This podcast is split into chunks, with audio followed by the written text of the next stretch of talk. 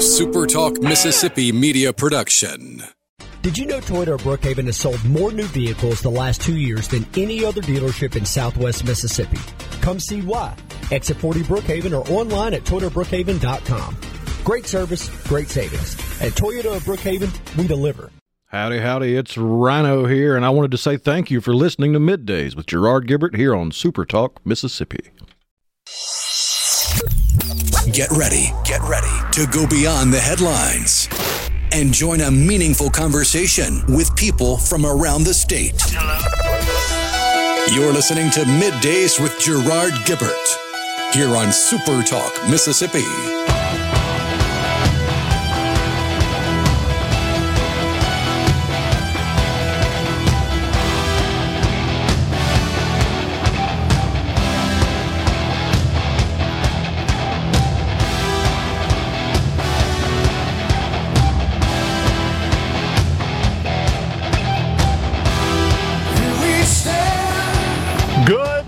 Morning to you. How you doing? Dave Hughes in the chair, live in the Element Wealth Studios on middays.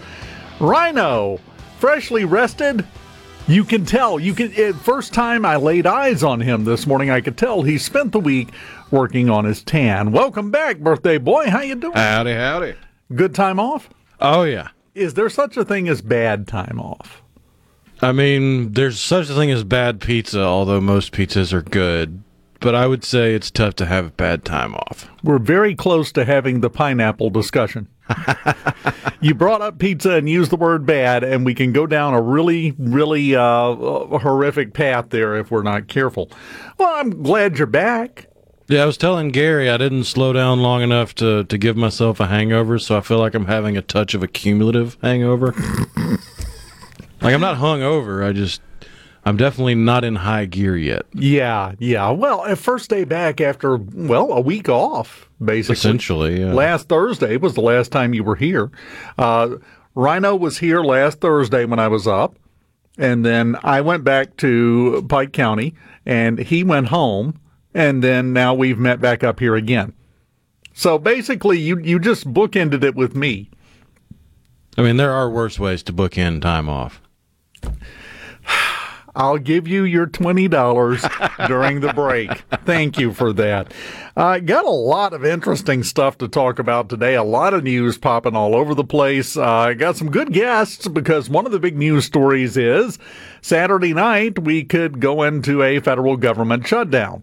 Oh, no. Yeah, well, it will be, and, and every time it happens, it is represented as this unique catastrophic event.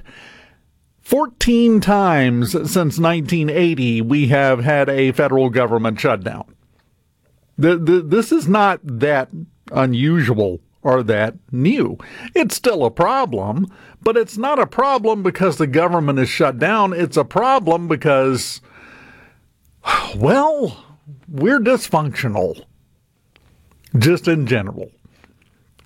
Because I'm sorry, we have five members of the Republican Party in the House that have thrown a monkey wrench in all this and drug out the ability to try to get the fight going and get what we need done actually done. We're having all this infighting, all this squabbling, and it's not helping us in any way whatsoever, especially coming up on an election year. My opinion, uh, we need to present a unified front as best as possible. Work all this stuff out behind closed doors that that's the way that we get ahead. Uh, the the interesting part, and, and, we'll talk to Congressman Michael Guest about it. He's uh, coming up at the bottom of the hour. He's joining me here. We're going to talk about the government shutdown, uh, uh, about a big development at the air base in Meridian. We're going to talk to him about as well. And then next hour, we're going to have a discussion about something else that's a huge hot topic, and that is Medicaid in the state of Mississippi. We had the announcement last week from Governor Tate Reeves.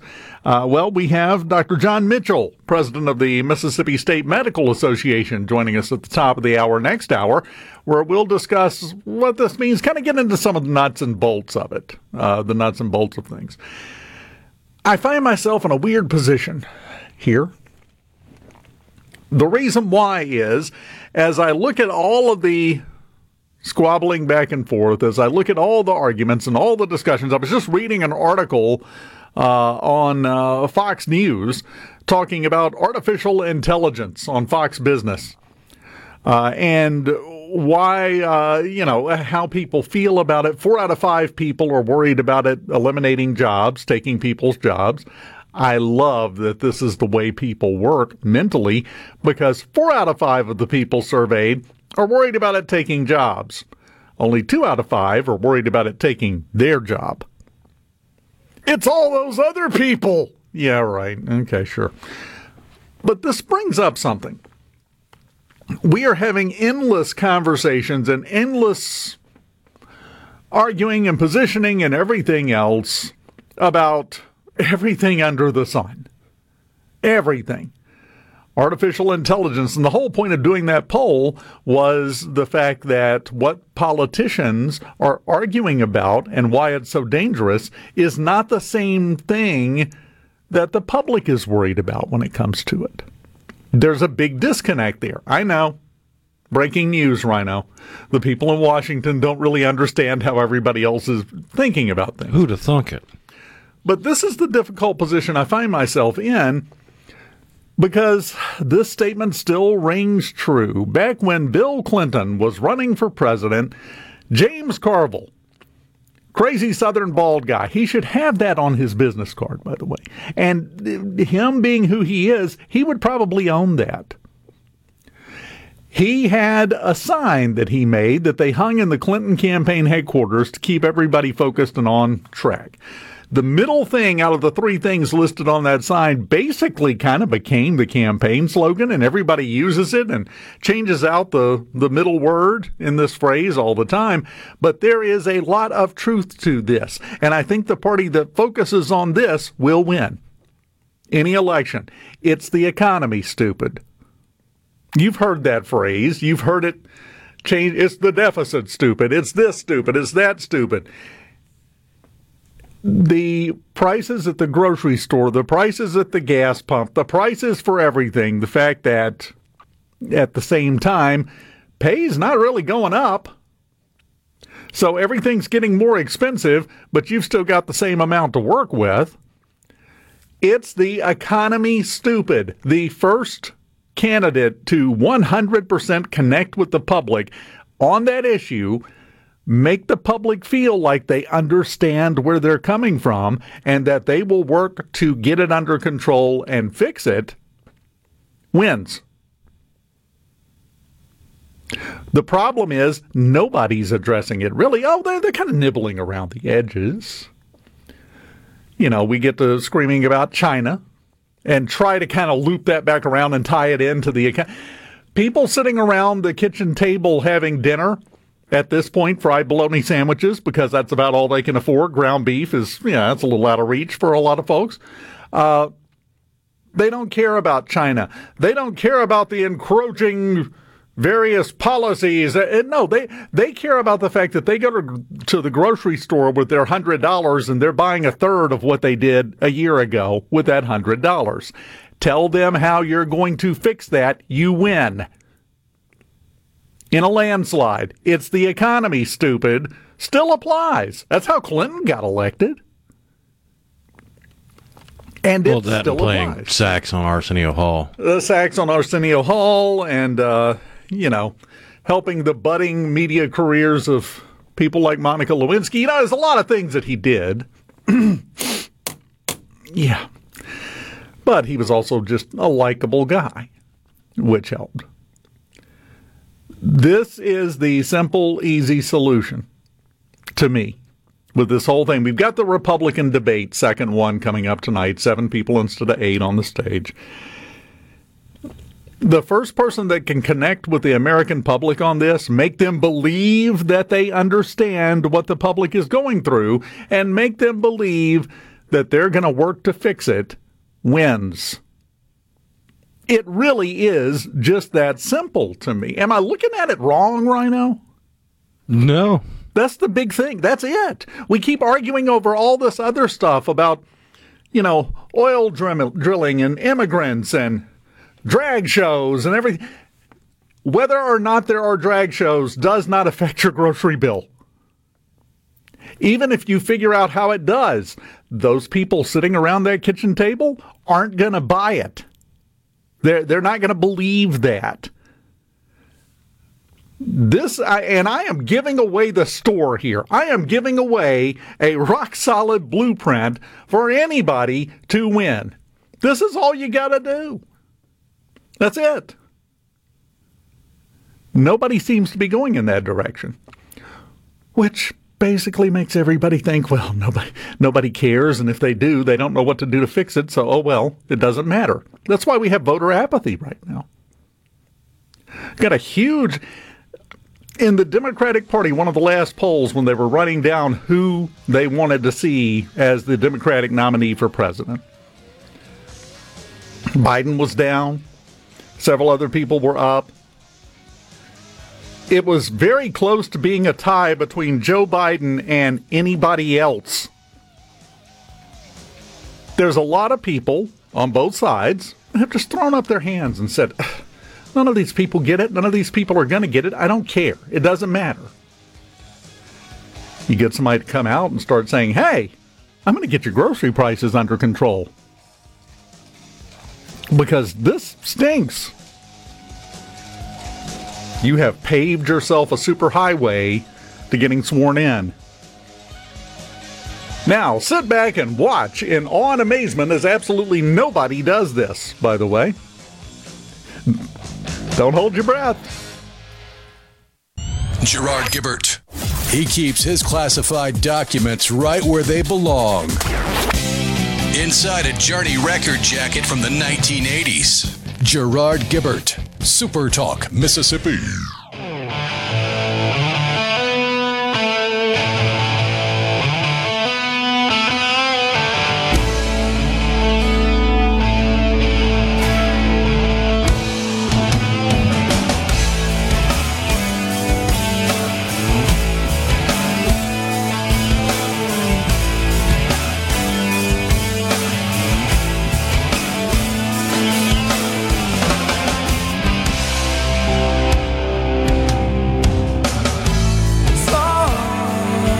Welcome back, Super Talk Mississippi, the Element Wealth Studios, hopping on this. What, do what day even is this? I don't, I don't know. It's hump day. It's Floop's Day. I don't know. I've lost track. I haven't looked at the calendar. We're going to assume it's Wednesday because Rhino said it's Hump Day, and I trust him.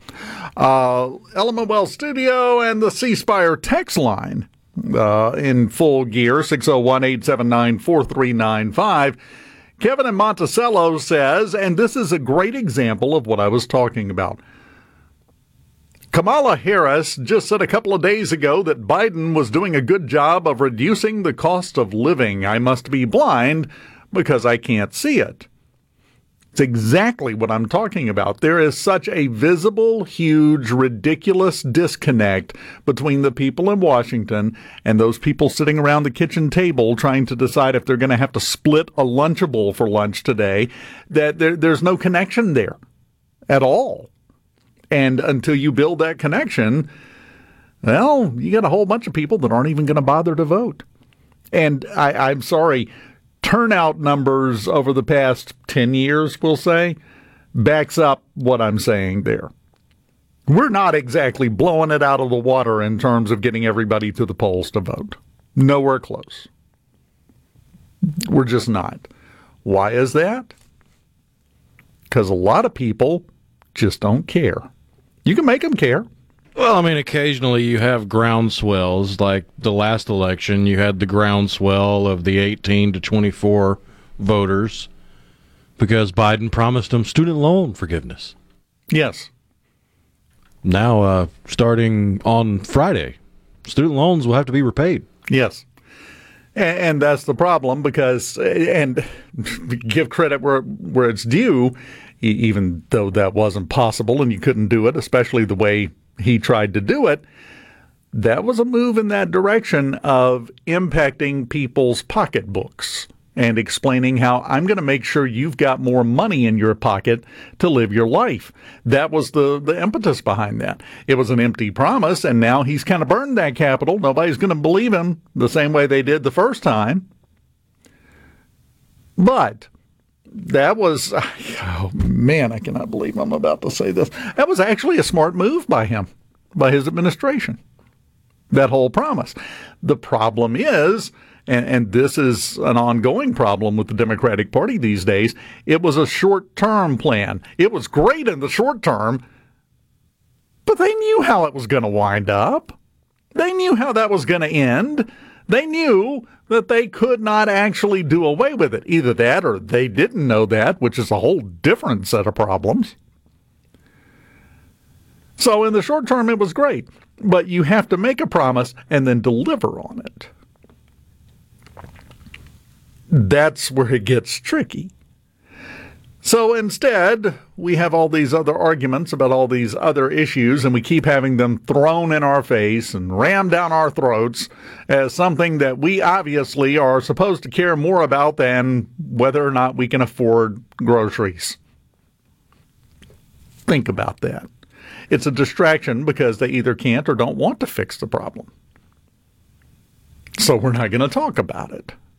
Or if we do, it's going to be in terms of glittering generalities about how wonderful things will be. Just, just trust me. Ding. You know, and that's it. Like the quote unquote Inflation Reduction Act Oh. that only sent spending through the roof. Yes. Yeah, well, it's a good general rule of thumb. When we get one of these named acts in Congress, it does the opposite of what the name says it's going to do. That that's that's kind of becoming par for the course. It's the way it works.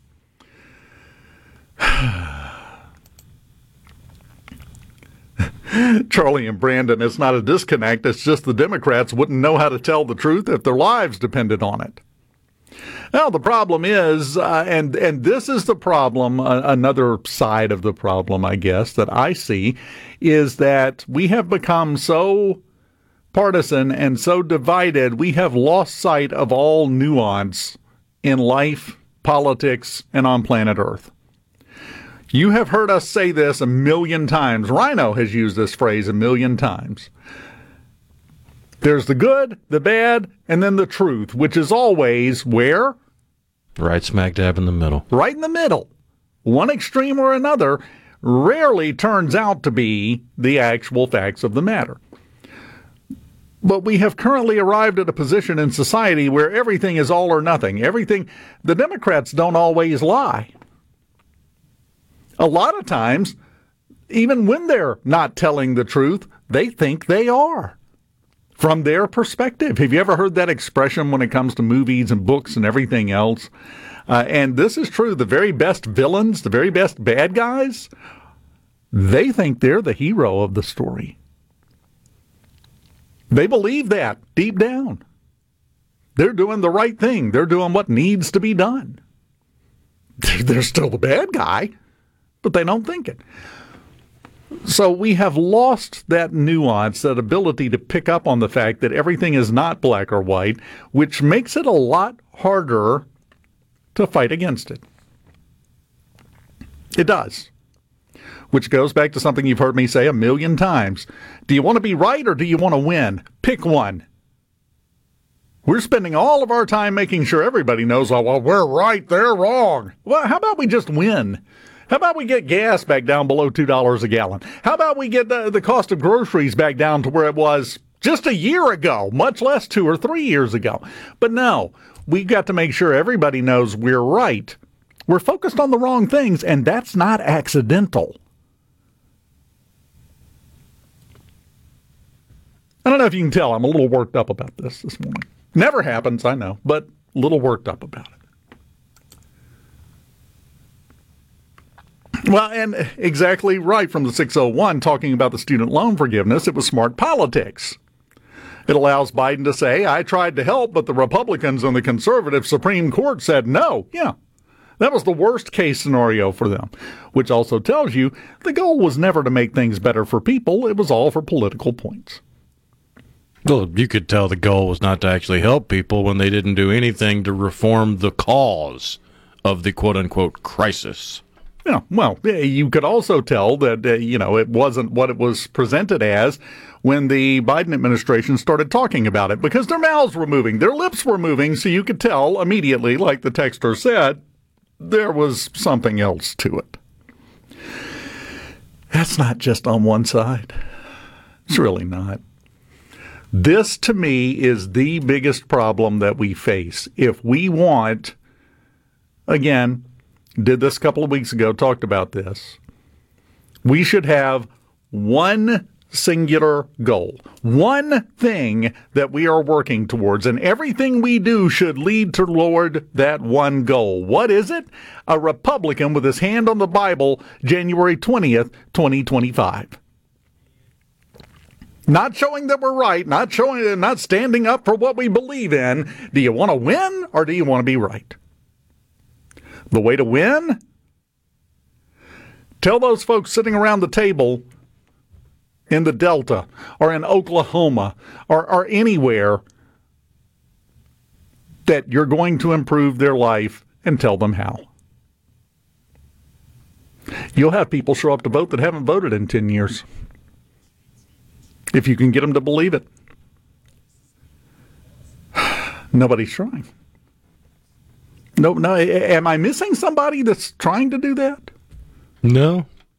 I can't think of anyone. Everybody is screaming and arguing about the same things, and the public is very quickly, the voting public, very quickly switching off because none of it matters to them. They're trying to figure out how to work a third job into their day so that they can afford to, you know, do stupid stuff like buy their kids shoes. If that doesn't apply to you, good, great. Trust me, there's a lot of hardworking people out there trying to figure out how to make it. Those of us who are interested in politics and involved in politics and pay attention to this. And, and it's kind of like a big game. I've said on the air before, it's an old Heinlein quote from a novel called Double Star. Uh, politics is the only game for grown-ups. Yeah. We're already involved. We're engaged. We're, we know to make up our own mind. Who wins the election? The ones that aren't. It's that simple. To me, anyway.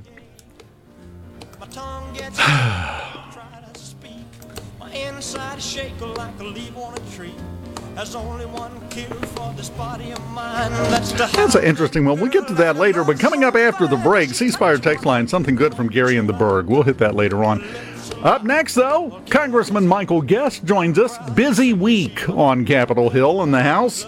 We'll talk to him about that, Meridian and the Air Force Base. More when we come back in the Element Wealth Studios on middays. Keep it here.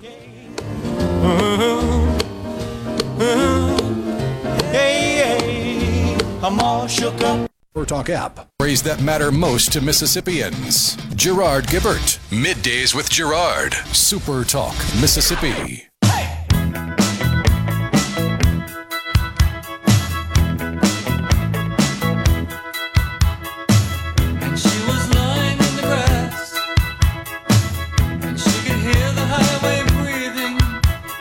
Welcome back. The Element Wealth Studios, middays on Super Talk Mississippi. Dave Hughes here, and joining me now uh, in, a very busy week. So we appreciate the time. Mississippi's third district uh, Congressman Representative uh, Michael Guest. How you doing, Rep? Well, I'm great, Dave. Appreciate you and uh, Rhino for uh, letting me come on for a few minutes today. Oh, definitely. Well, we got a lot of stuff to talk about, and I want to get to the stuff that's in all the, the national news in a minute. First, let's focus on the big thing. Uh, you made a trip to Meridian. There's something really cool that could be happening in Meridian, right?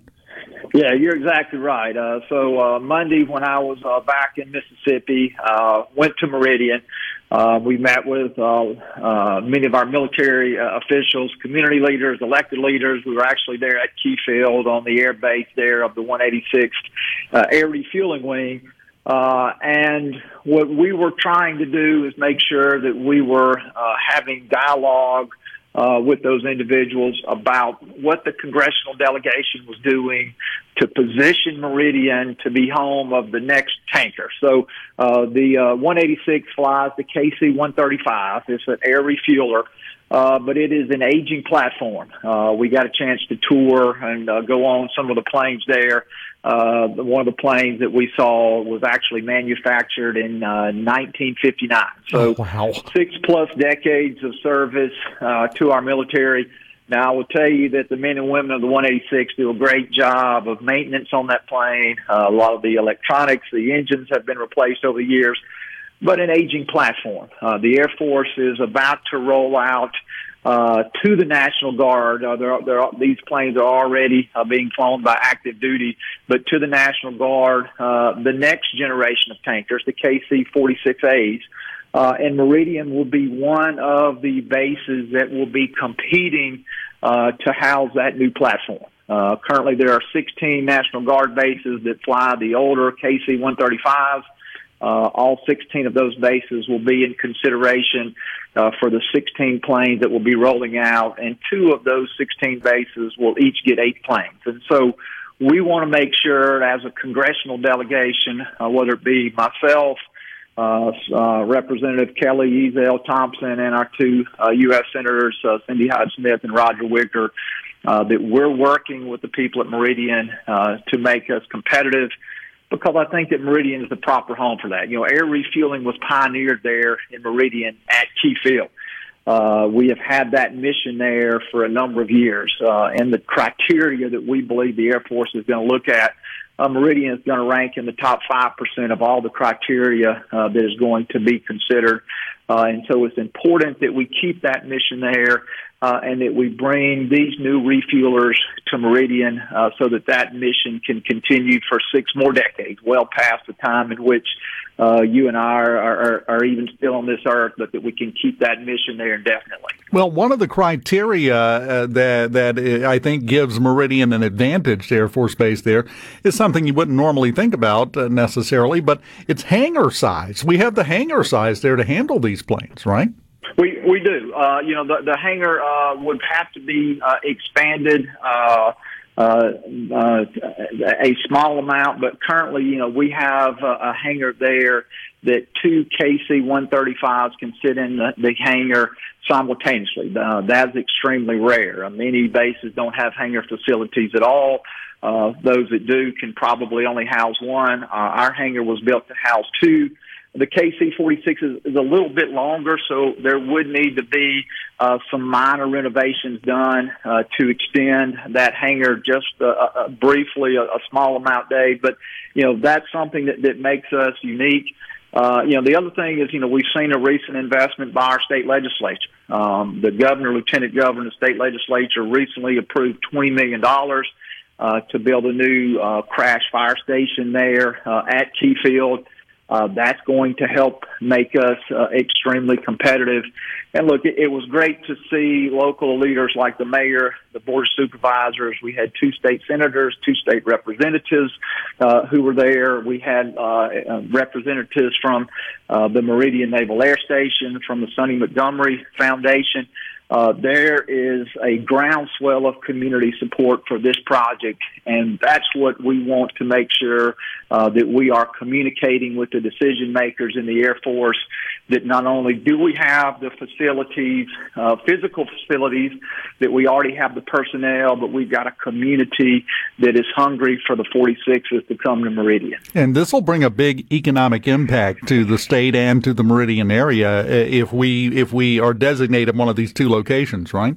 It will. Um, you know, uh, in talking with uh, the colonel there, uh, who is the commander of uh, that air base. Uh, you know, she believes, based on uh, some of the briefings, uh, that there could be as many as a hundred plus additional personnel that would uh, accompany this new aircraft, and so that would be uh, potentially a hundred new families uh, moving into uh, the Meridian, Lauderdale County, East Mississippi area. And so uh, this will be able to bring uh, additional families there, um, and it will create that economic development. You know, when asked uh, by some of the media, you know, what would it cost to be able to begin flying this mission here uh, in Meridian. Uh, and the base commander said that for as little as $5 million, we're prepared to take on these new planes and start flying this mission. And so if you look at a cost efficiency to the federal government, to the Air Force, Mississippi can perform this mission. We can receive these planes, and for just a very small fraction of what we spend here in D.C., uh, we can begin flying uh, this mission for the Air Force. You know, I'm going to blame you for this because you mentioned spending money in D.C., which transitions us perfectly into the next topic. Are we? Uh, and I'm just going to ask you right out, right up front. In your opinion, is the government shutting down Saturday night? Yes, uh, in my opinion, uh, it will shut down. Uh, I think the question is not will there be a government shutdown, but the question that we should begin asking now is how long will that government shutdown last? Um, uh, you mentioned the fact that our, our federal spending runs out midnight uh, Saturday night. Uh, as uh, we look at this new fiscal year starting October 1st, uh, we do not have the spending bills passed out of the House and Senate to fund the government. Uh, and so uh, we're in the process, at least on the House side, of working on those spending bills this week. Uh, on the floor this week, uh, we are uh, debating and offering amendments to four spending bills the defense bill, the homeland security bill, uh, the ag bill, and the state and foreign ops bill. Uh, we've already passed off the House floor uh, veterans uh, and mil- military construction. Those two uh, were uh, looped together in a single spending bill. So uh, the hope is that uh, by the end of the weekend, or when we get to the weekend, the House will have passed roughly half of the spending bills. Uh, at this point, I believe the Senate has passed none of their spending bills off the Senate floor. Uh, we were here till uh, voting last night until one o'clock. Um, vote times tonight we're scheduled to be here till at least midnight. So we're going to have several long days uh, in Washington D.C. as we try to advance the spending bills. But even by advancing these bills, uh, there's going to be a need at some point uh, to pass some sort of uh, spending resolution uh, to keep the government operating until uh, these bills can be uh, go to conference with the Senate and we can come out with a uh, a final spending package. Um, there's been several plans that have kind of been battered around. Uh, the one that I think has gained the most support in the House uh, would be a short-term uh, government spending resolution, keeping the government open for 30 days. Uh, attached along with that uh, would be uh, spending cuts across the board, roughly of 8%. Uh, and I say roughly across the board because we're exempting military, veterans, and homeland, but all the other agencies would be cut uh, 8% or more. So the other nine areas of spending would be cut by 8%. Uh, and then we would also have language in there that would require the administration to secure the border. Um, and, and I don't know if you've been following, and I'm sure you have, Dave. I know Fox News just had live coverage from uh, Eagle Pass, Texas. Uh, we've seen that the border has once again exploded uh, with immigrants flowing across uh, as many now as 9,000 a day, uh, based on some recent numbers that came out from the administration, uh, not including the month of September, whose numbers aren't in. Uh, we've once again set a record number of immigrants who have illegally come into our country again this year. Uh, so if you look at the record of this administration, uh, you know, the last year, the Trump administration, uh, there were roughly 645,000 illegal immigrants that came in. Uh, in Biden's three years in office, that number went from 650 to 1.9 million, it jumped from 1.9 million to 2.7. Uh, and we're already at 2.8 uh, with the September numbers not included. So, you know, you're looking at the fact that we're going to be very close to uh, that number uh, going to be close to three million. And so this administration's not fixed the border, and so uh, if we're going to do some pass some sort of spending bill, I think the number one priority of the Republican caucus is to put requirements in that spending bill that force this administration to finally address that problem. We're up against a break. When we come back, we'll continue the discussion with Congressman Michael Guest on middays live in the Element Wealth Studios on a Wednesday morning. Keep it here. Better man. Football's middays with Gerard. Good for America. Good for fans of justice and truth. Good for us. Super Talk Mississippi. This is what we stand for.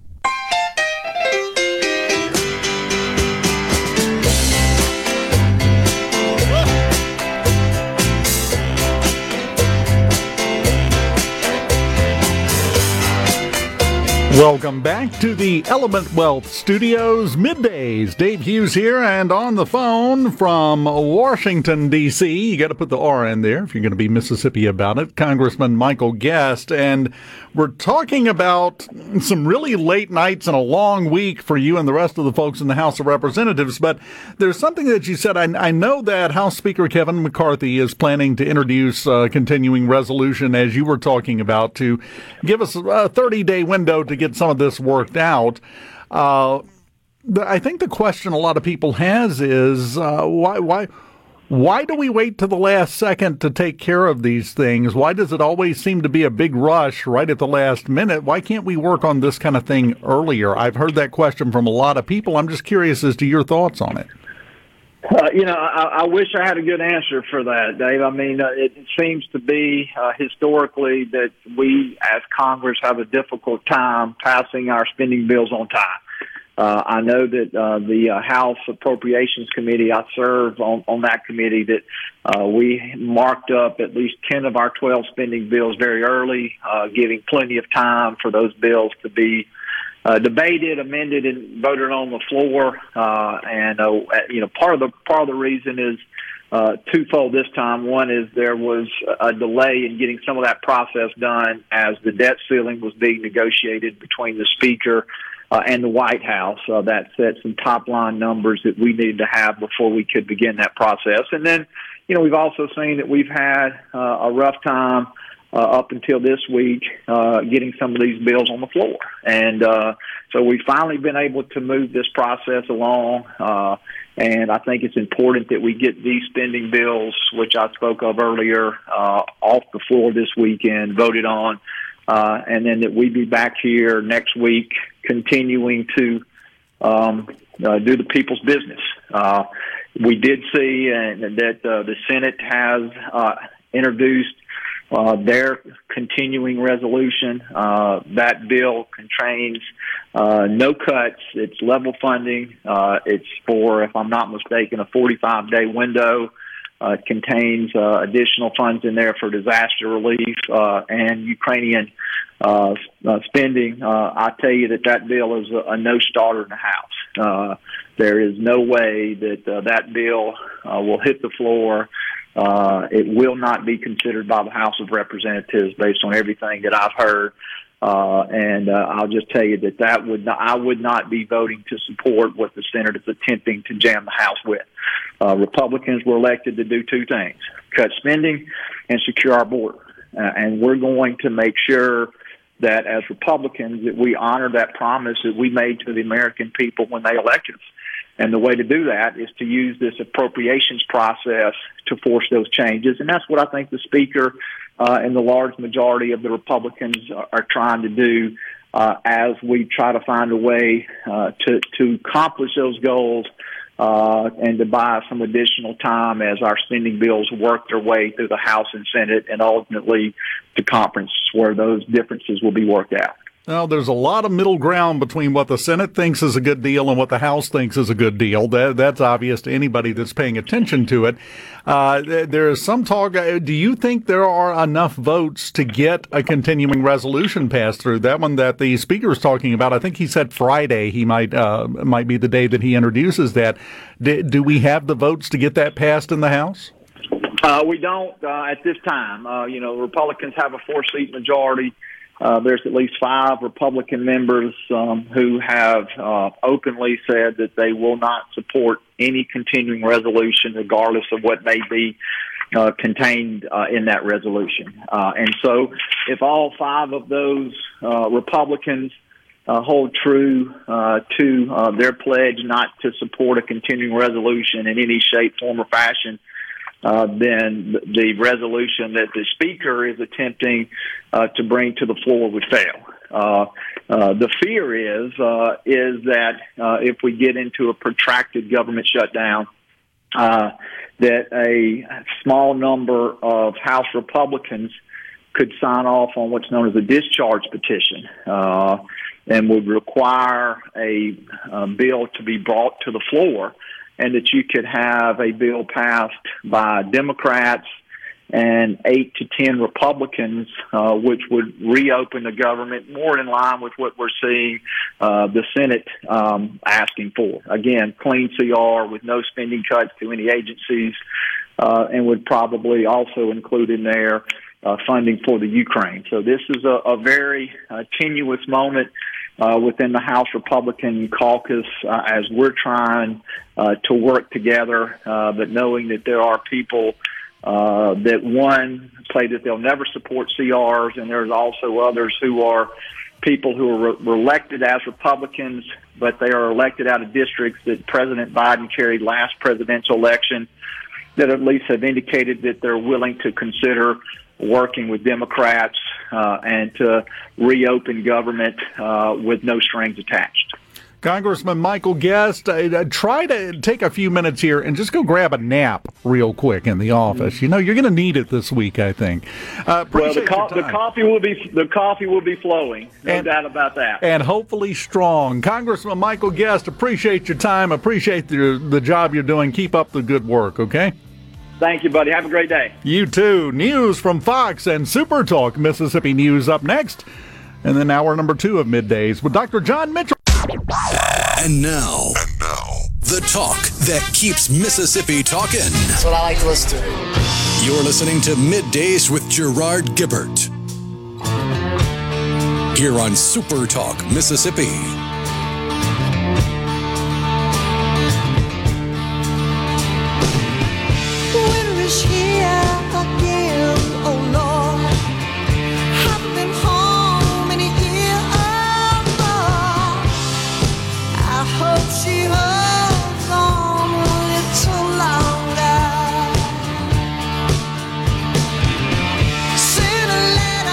Super Talk Mississippi live in the Element Wealth Studios on a Wednesday morning, otherwise known as what, Rhino? Hump Day? That would be correct. It is, of course, uh, a beautiful day outside as long as you weren't hoping for rain, but we'll talk about that later in the show. Right now, we are joined in studio.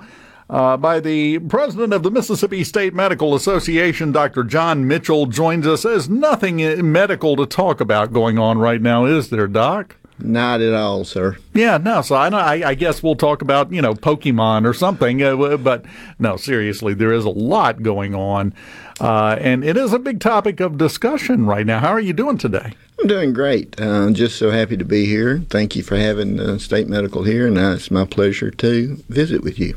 Uh, and I'm and the state of Mississippi. I, I want to start with a, a question. It's a big question. It's a question that uh, you could probably do the entire rest of the show answering. Uh, what do you think the biggest challenges are for the medical community in Mississippi right now? What, what what's first on the list that we need to address? Well, first off, healthcare is multifaceted. We have multiple problems, and as you said, what's the top of the heap? Well, I don't know if there's a top single entity, but there's multiple top entities. One of them is the crisis that we have in in uh, hospitals, and that's not just in the rural hospitals; it's in the major hospitals as well. You know, the governor had his announcement last week, which was a great first step, I think, in addressing some of the immediate problems with uh, sustainability or uh, of the hospital situation. But it's only a first step. It's a great first step, but you know this this sustainability problem is going to be ongoing, and we're going to have to have second, third, and multiple steps. No, I think you're exactly right. And pull that microphone up, if you would, just a little bit for us there. Uh, just maybe a hair more. Okay. We're being persnickety. Just, just deal with it. Uh, but I, I, want to make no problem. I want to make sure that you that you're heard properly. Uh, you call that a great first step, and it is. Uh, but the problems are not quite that easy to fix. We would love it if all it took was just throwing a bunch of money everywhere, but there's a little more to it than that, isn't there? Oh, definitely. And, and, you know, hospital situation is only part of the health care crisis. I mean, accessibility, um, payment uh, reform. Um, there's just so many complex issues in healthcare to address that, like I said, this is just majorly a first step. I mean, we got to get um, them out of the crisis stage, but then we've got to actually focus on long term sustainability. And that may take some, you know, re- reforming of the structure. You know, healthcare is such a vital part of the state's economy. Uh, both locally, I mean, you know, it's usually the major uh, financial institution in some communities. So you can't get uh, factories there. You can't uh, maximize your education. Uh, I mean, it is a critical component both in, in our health and wellness as well as our economic future. Well, and that's why it's so important to address it and to deal with it because you use the word crisis. And that word sometimes gets thrown around and misused. It's not being misused in this instant. Uh, we we have uh, say, true or false. We have some hospitals that could close within a year or two if something doesn't happen. We have some that could cr- close within a month or two if something doesn't happen. And yes, for sure, within a year or two, because they don't have the uh, reserves or resources or the income coming in to replace those reserves. And that could mean because Mississippi is a rural state, uh, there is no such thing as a short trip in Mississippi. If you go into the grocery store for some folks, that, that that's a 20, 30 minute drive one way. Uh, same thing for healthcare or hospital. You could take it from the nearest, you know, healthcare, a hospital level healthcare for someone being 20 minutes away to being two hours away, and that could mean the difference between life or death, couldn't it? You're correct. And, and that goes back to our physician workforce as well. I mean, they need hospitals. Our patient needs hospitals. We need upper level care in those areas. In you know, travel. Talk about distance. Some of them don't even have the vehicles to travel that distance if there was able to do that. So transportation issues are huge. You know, we've talked about telemedicine and addressing that, but we have issues there in the sense of broadband. I mean, we can't carry it where there's not broadband. And so we have issues there that are being addressed, I think, with some of the ARPA funds, but we still have a long ways to go. And uh, we have to keep talking about this. We have to keep pushing forward with it because, like you said, uh, I believe you just said this a second ago that we have some hospitals in a month or two could be shut down, could close if something doesn't happen. That's my understanding based off of what I know about some of the Delta hospitals. You know, we're talking month to month, not next year or two years. And uh, what can be done? To, to prevent that. If we've got a hospital that in two months' time will be closed unless something is done, what can be done in the next two months? Well, we have some great minds in Mississippi. I think that some thinking out of the box, some innovation. Uh, as you said when you opened the the, the talk, uh, throwing more money at things are not always the answer. So we've got to get back to the table about how can we redefine the healthcare in those regions? How can we, you know, address the immediate needs, the long-term needs, and, and look at it from a broader scope than just what the crisis or band-aid is today. One topic that has come up uh, quite a bit around the country, I just want to get your impression on it. Dr. John Mitchell, who is the president of the Mississippi State Medical Association, and you, you kind of obliquely touched on this with something you were saying a second ago. So again, I'm blaming you. It's your fault. I'm bringing this up. Uh, hospital billing.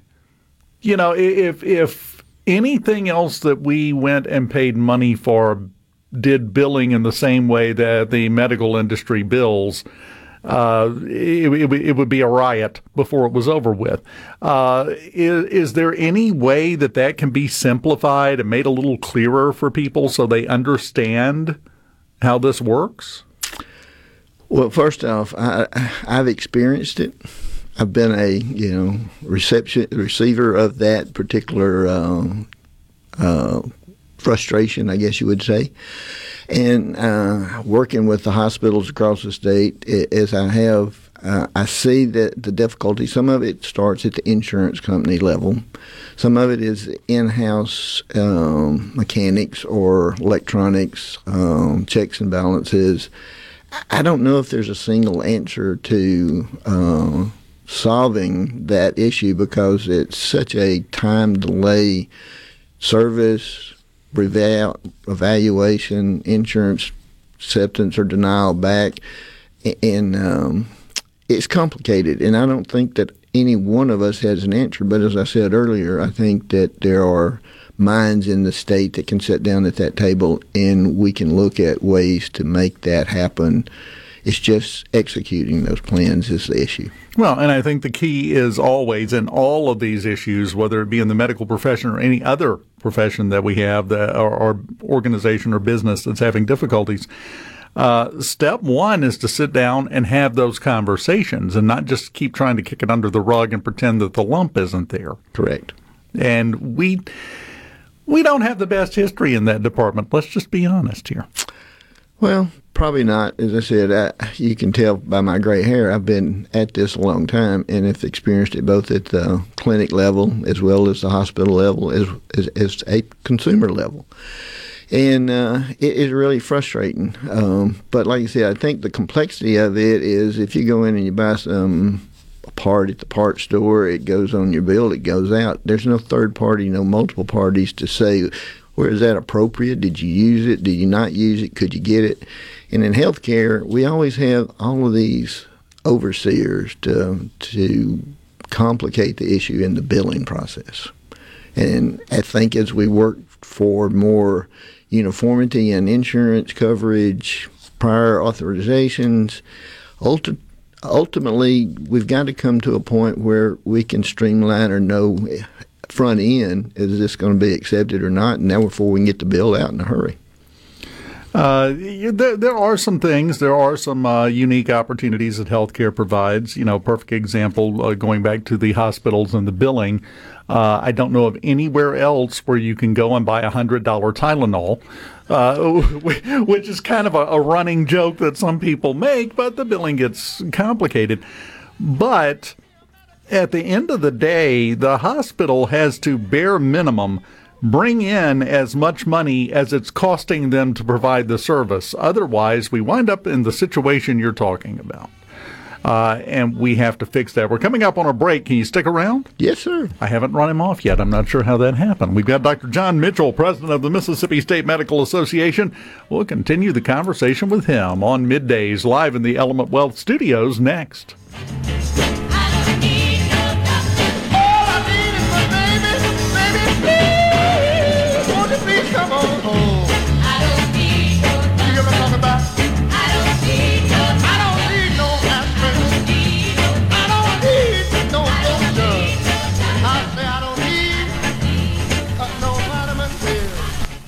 The talk that keeps Mississippi talking. We're rolling. Hit it. Go. Play it.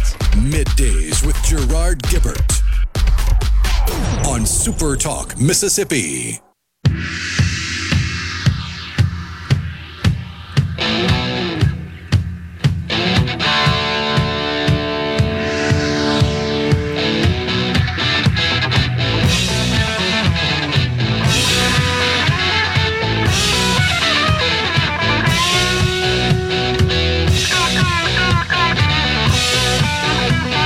Welcome back, middays. Super Talk Mississippi live in the Element Wealth studios. Dave Hughes here in studio with us. Dr. John Mitchell, the president of the Mississippi State Medical Association. We were talking before we came on the air. Uh, you you picked a whale of a year, decide to go for this office there, uh, Doc. Yeah, that was one of those in retrospect. You know, last year would have been a much easier year for me. It would have been quieter, definitely, uh, because uh, while this problem is, you know, in, in the public eye and everybody's talking about it, uh, this problem didn't just happen in the last month or two. This has been building. This has been coming for a while, hasn't it? Yes, and, and you know, I- I'll have to reflect a little bit on your previous um, um, conversation with uh, Representative Guest in the sense of why do we wait to the end on any uh, of these type things? And I think in healthcare, and especially in Mississippi, we've kicked the can down the road for a number of times till we get to this point of crisis, and then now we have to immediately fix it when I, I would wish that we could look forward to the future and have strategic plans. And we've done that somewhat with our workforce development and physicians in, in the sense that we have developed a, a, very workable plan and we're making some impact on uh, both maldistribution of primary care and increased physician workforce across the state. So, healthcare is one of those that uh, we've seen some of this coming for a long time, but you know, I hate to go back to the year of COVID, but COVID personified and emphasized, I think, some of the disparities and other issues in healthcare and has had a lingering effect, I think, on the financial crisis as well. Well, and I would think, and correct me if I'm wrong, I'm looking at it from the outside in. I would think also COVID and with the uh, the various federal dollars that were just spewing forth like a fire hose out of Washington probably kind of masked some of the problems a little bit and made it a little harder to see, I would think. Yeah, they were very welcome at the time because that was another one of those financial crises. So, you know, you got to take the bad with the good. But it, the good side was it kept us going. But yes, it did mask some of the, the things. And Plus, I think it's really now we're seeing it more in the workforce in, in uh, cost of payroll and personnel and whatnot. That some of that is lingering over as well as I have private businesses and other things. You know, um, personnel costs are really exorbitant now in both in healthcare and in private sector. So, uh, yeah, that's a leftover from the COVID era that was it was necessary at the time, but it, at the time now, how we we address it's a different issue.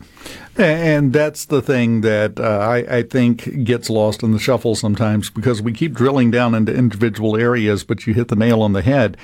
Uh, the the current labor market situation is across the board. Yes. Because as I say, and I understand this, and I think a lot of people do, uh, over the last couple of years, if you haven't received a bump in pay, you got a pay cut because things cost so much more. Correct. So that is driving a lot of businesses to have to cut into their bottom line, and some businesses it's driving out of business, which is what we're trying to avoid with the hospitals. Correct. Uh, now, uh, Governor Reeves, in his announcement last week, there is a word in in uh, actually the headline of the press release that I want to focus on. The headline is Governor Reeves announces sweeping Medicaid reimbursement reforms, generating an estimated $700 million uh, dollars for hospitals. Let's focus on that word estimated for a second. That just kind of is sitting there like a like a landmine a little bit because 700 million. It could be more. It could be less. Yeah, projections are what they say they are projections, estimates, guesstimates, whatever we have as far as the best available data we have today. But as we already know, things can change tomorrow, next year, whatnot. So we're looking toward this as projections, and I know that um, individual units, hospitals, administrators eh, are a little bit. Uh, as the old saying say, I hold my breath until it comes. So they are anticipating, and, but they can't spend it till they get it. And so I think the projections are good. They've done the best they can, but time will tell us how good or bad those projections are. Well, and the other thing to remember about this is this is not just a one time thing. This is going to be an ongoing increase in the amount of Medicaid money that the hospitals get, right? Correct, because Mississippi is uh, advantaged because they're disadvantaged in the sense of their federal ratio. Um, and I don't see that changing dramatically, although it could. So as long as we can, you know, spend 23 cents, I think it is, we get 77. So for every dollar, it's 77 cents of that is federal money. That's not going to change. So, you know, as we go forward, this is a sustainable process as long as the feds keep their end. But we've talked about the feds and potential of September 30th and spending bills and whatnot. So that's an unpredictability too. So all this is projected off of known facts today as they are today. And the one thing when you come out with something like this and you make an announcement like this, an estimated several hundred, uh, 700 million, that is not the best possible case scenario and it's not the worst possible case scenario. They try to put it somewhere in the middle to be realistic, but it could be more, could be a lot less. Uh, which is why, as you said, you can't really plan your budget around it because you're not 100% sure what you're going to get. Correct. And you made an assumption, and we live off of assumptions, that they hit the middle. I don't know that they hit the middle. I don't know if this is the upper limit of their projections or if it's the middle of their projections. You know, if, if you ask me how many people attended church Sunday, my upper limit uh, I estimate high as opposed to low. I, again, I don't know off the hand whether or not these projections are middle ground or upper. Um, if I were making headlines, I, I, think I would choose upper limit. But um, at any rate, any administrator is going to take time to assemble the data and put together uh, what their best their best guess is, as opposed to what the pie in the sky is. We're three months away, a little over three months away from the legislature being back in session. Uh, if you found that genie lamp and got to rub it and got to wish and get one thing through the state legislature this year to help the medical system in Mississippi, what would it be? Hmm. Now you're getting back to more of a personal uh, question now, and this is from John Mitchell, not necessarily MSMA. I don't know that we have our number one defined yet, so I'm not speaking for the organization as much. But I'd like to see, as I think is across the state, and if we polled our membership, um, increase or access to care. Call it what you want. Make it any way you want to. Use what are tools that are possible. But I think that we have a class of working class individuals that are working their tails off, but still can't make ends meet. And healthcare is important to them as it is to any of the others. And they're caught in between. They're not in poverty, so to speak. They're not uh, in companies that can afford the healthcare supplements or payments and whatnot. That working class individual would be what I would like to see addressed. And this goes back to something that Rhino and I were talking about at the beginning of the show. Uh, it was the old James Carville quote from when uh, he was running Bill Clinton's campaign It's the economy, stupid. We need to focus on what's being talked about and worried about around the kitchen tables in the Delta and Oklahoma and Kansas and everywhere else. That's what needs to be focused on.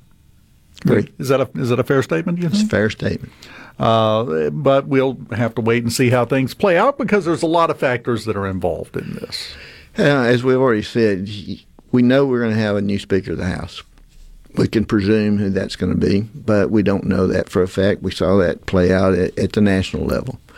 But we, we have good presumptions, and they've already, you know, admitted and that we're going to have these discussions, and the Senate's the same way. So I think that again, I think the opportunities are there. As I said, the, the road is going to be bumpy, and uh, maybe I should have chosen a different year. But at the same time, it's a great opportunity, and I think that uh, we'll have some great discussions. And I will commend that MSMA would be happy to be at that table to discuss that uh, options for the future.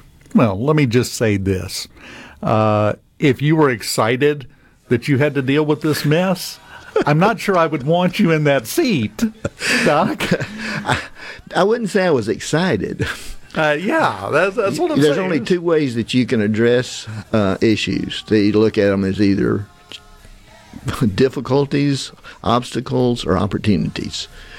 Um, if we just say they're opportunities and move on, let's let's leave it at that. And then if we have to, put our fingers in our ears and hum real loudly so we don't hear anything else. Sometimes that's what it takes to get things done, guys. Dr. John Mitchell, president of the Mississippi Medical Association. Uh, enjoyed having you in here, man. Great. Look and, forward to the year. Uh, I may come back. Uh, yeah, but come on back anytime. we, will uh, if nothing else, give you a place to hide for a few minutes. You know, that, that might come invaluable later this year. Don't discount it. We continue on middays in the Element Wealth studios next. Okay Is everybody ready? I'm ready. Ready here. Middays with Gerard Gibert on Super Talk, Mississippi.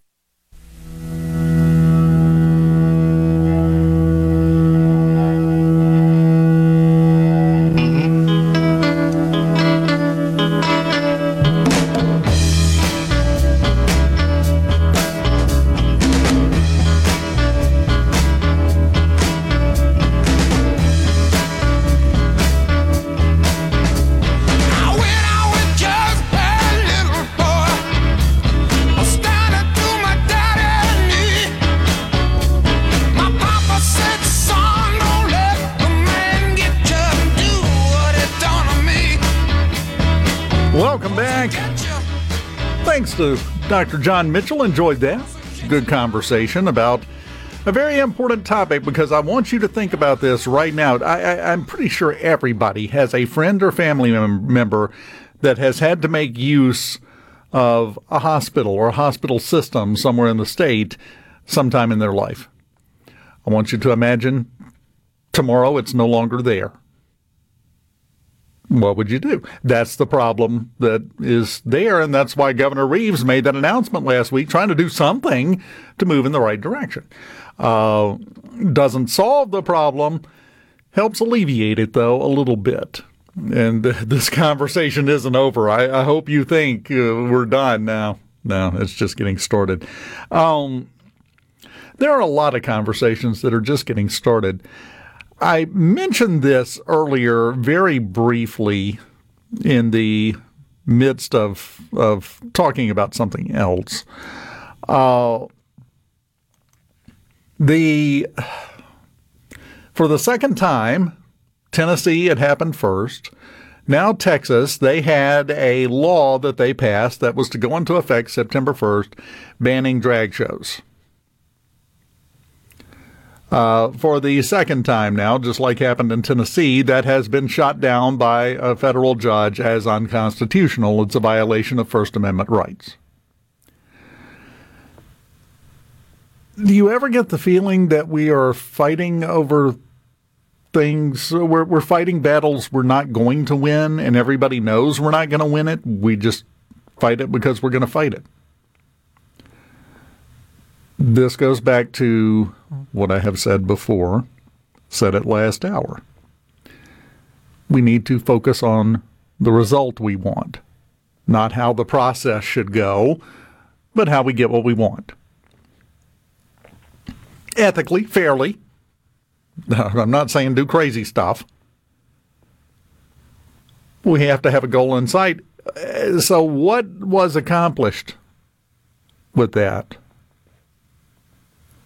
And and this has nothing to do with how you feel about the subject at hand. It could be about poodle ownership. It could be about Nerf balls. I don't care what it's about. What's the end goal? Because you're not going to get it through the courts. kind of knew that from the word go. And now it's proving to be exactly that way. So, what's the end goal? And how are we going to achieve it? That's what we have to work on. That's what we have to figure out. Same thing with the violence. Did you hear about what happened in Philadelphia last night, Rhino? Vaguely. I saw bits and pieces. I wasn't really tuned into it. Um, I'm torn between describing it as stupidity and insanity. You you can pick one. You had a large group of Utes that basically ran wild in Philadelphia last night. 20 of them arrested, last count I saw. Uh, but they basically just, just looted stores left and right. There was an Apple store there, there was a Lululemon store. Is that what it's called? I, I never have been 100% straight. Is it Lululemon? Is it Lul- Lulamon? Which I, I think, think it's is Lulamon, something like that. I thought that was the fe- music festival. I don't I don't know. This is outside of my wheelhouse. Never owned a pair of leggings in my life, so I have no experience on this. Nor shall I. please, while I enjoyed the Photoshop of me in the cockpit of the Hurricane Hunter aircraft, let's not go down the Photoshop road on this topic. We're all happier that way. Uh, but we have this it's going on everywhere. This this is not a limited thing.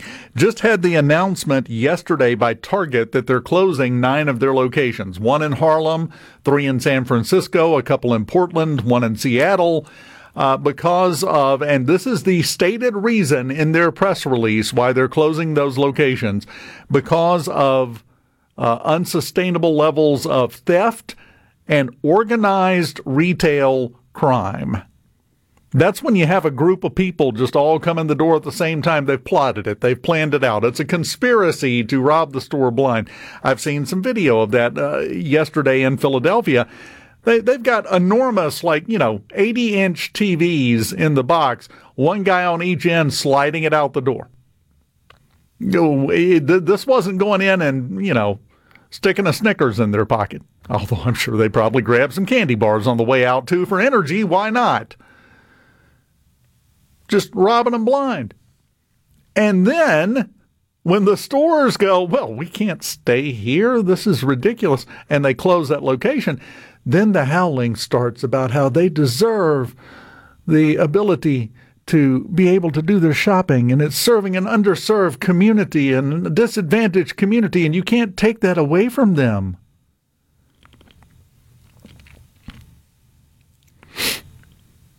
Are you stupid? Are, are, are you are you literally that dumb? You can't be in the business of giving away everything.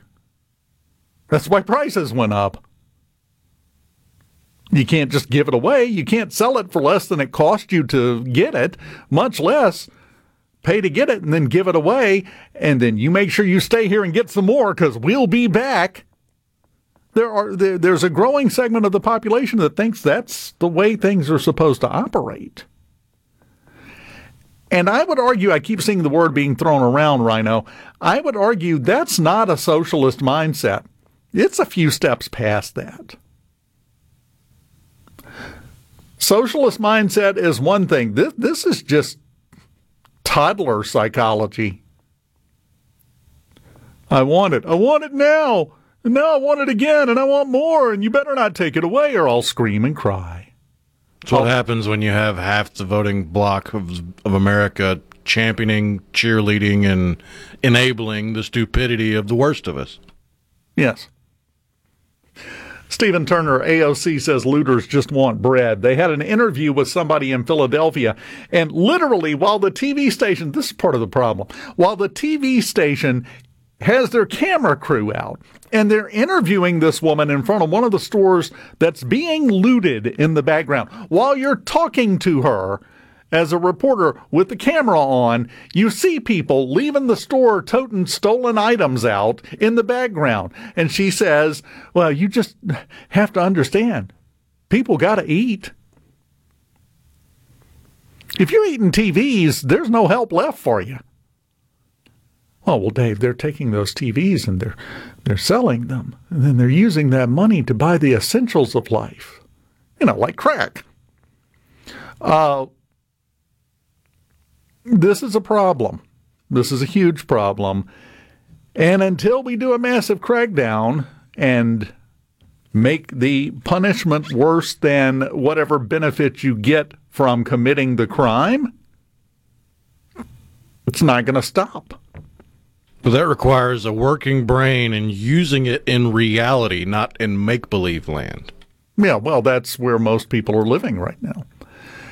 And as I have said many times, this this applies to all sides, all people. There is, in my view, a core group of people that is completely agnostic in terms of classifying them by one set of political beliefs or another. There are good people on both sides that are just fed up with this. They want to do their work, go home, take their money that they earned, and live the best life they can live and mind their own business. That's it. That's what they want. that group, I still say this, is going to be a big factor in deciding the next election next year. They will. There is a large segment of the population that is looking at this as exactly what it is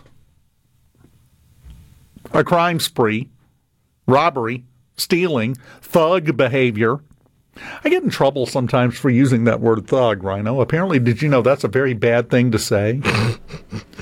No, I've been chastised for that. I have been, I've had people look me in the eye and tell me I cannot believe you would use a term like thug, talking about those thugs. I just saw two dudes toting an 80 inch TV out of a Target that they went into and stole it from with everyone watching in broad daylight. What do you want me to call them? Crossing guards? I mean, I, I, I don't know another term for them. They're thugs. Thug, by the way, ironically enough, in the middle of this discussion, is gender neutral. You can have female thugs, you can have male thugs. It's more of a state of mind, really, than an identifier, and we got too much of it. So now they've arrested 20 of those people. I guarantee you at least 10 of them are already back out. So you watch, you'll see more store closures. We've already seen quite a few. You're going to see more. Stick around. It's so awesome! Middays with Gerard Gibert. Come on, let's get on with the show. On Super Talk, Mississippi.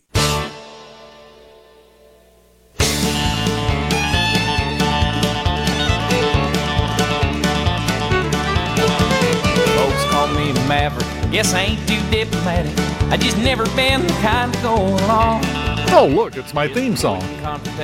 For the sake of confirmation. Today it is. I tend to sing a different song. Welcome back, middays, live in the Element Wealth Studios. Dave Hughes here, Rhino in the booth. Great text on the C Spire text line from Ed in the Delta. Said all of that is the television maker's fault. They should build them like they used to when a 27 inch set weighed 80 pounds. Problem solved. Yeah, took three of you to move that big console TV in the living room to slide it out from the wall because a tube had gone out, and then some guy came over and bent over, and you saw the top of, you know, areas you didn't want to see while he was replacing the tube. I remember those days. Well, uh, yeah, you, you, if you could, uh, and I've said this before, if you could pick up one of those old TVs and run with it, you can have it. You've earned it at that point. Which that's the irony of the thugs that were stealing from the Apple store. They were stealing display models. Yes. Little PSA for any enterprising thugs that might be listening. If you steal the display models from an Apple store, they're only going to work until the battery runs out. They likely won't even take a new charge, and they will be turned off as soon as Apple figures out which ones you got. Which they have a list of. They can shut them right down, and you, basically you took a very expensive piece of metal and plastic and, and glass. And that's it. But there, there's not a lot of IQ being put into this whole thought process. Going to get me Uh, something. there's a little more than some people are giving credit to. There are organizations, some might call them gangs, that oh, now are see, that's almost, calculating. that's almost as bad as thugs. Oh, Don't yeah. be using a gang word. We're It- using all these whistles. it's a focused, concerned group.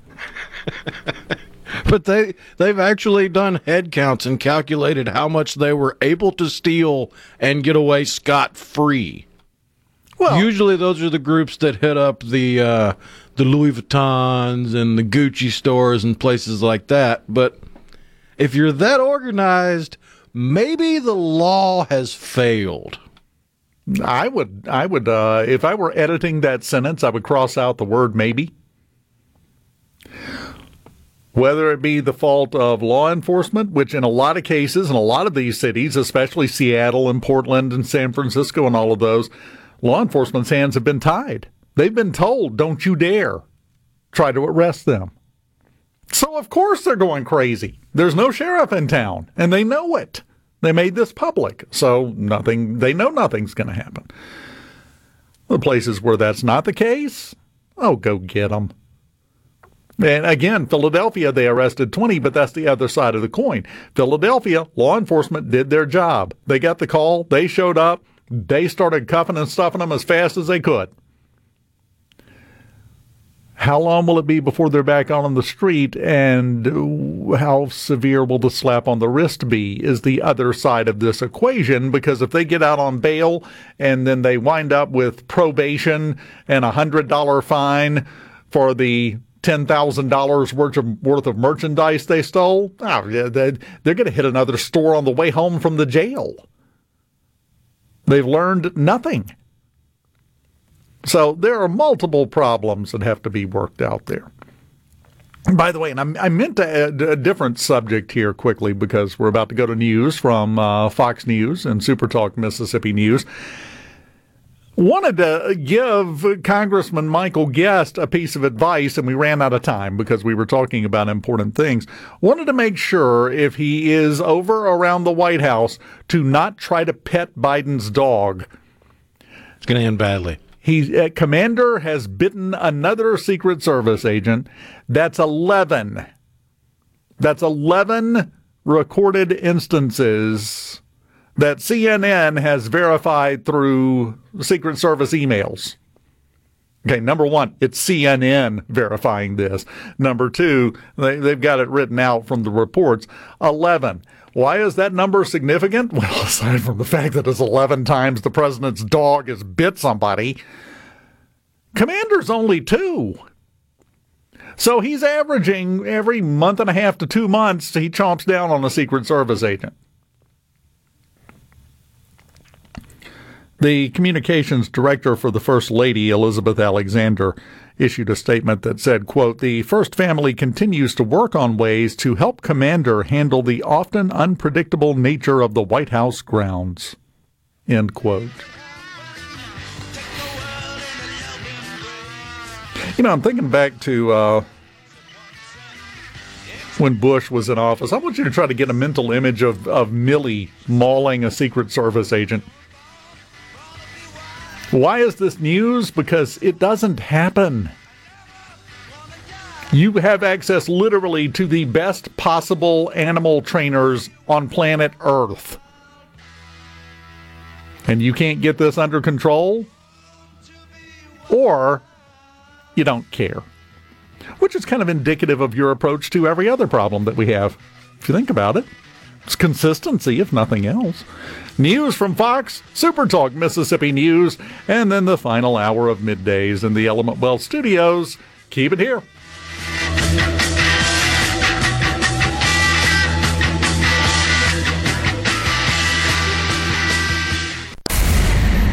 Welcome to the show that challenges you to think deeply, to think deeply, and look beyond political posturing.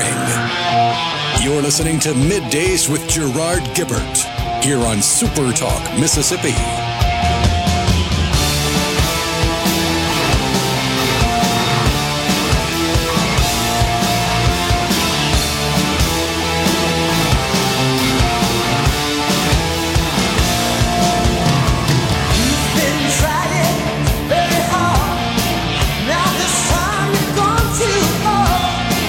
Welcome back, Super Talk Mississippi. Welcome back, middays, live in the Element Wealth studios. Text line talking about Commander. Aaron and Meridian, if that happened out in public, the dog would already be put down. Yeah. Depends. A lot of times, just the simple behavioral training can do a world of good, but it's obviously Commander is an aggressive dog. I, I, don't think anybody can argue with that assessment. He's bitten 11 armed Secret Service agents in two years. Yeah, I'm pretty sure he's aggressive. Well, it's very scary. Again, Millie never mauled anybody. I don't recall checkers nipping at anyone's ankles. So, yeah. I mean, Socks the cat, I'm sure, committed murder, but it's a cat. You would expect that. Kind of comes with the package, you know? Uh, Brian and Madison, don't let Commander out when the ATF is around.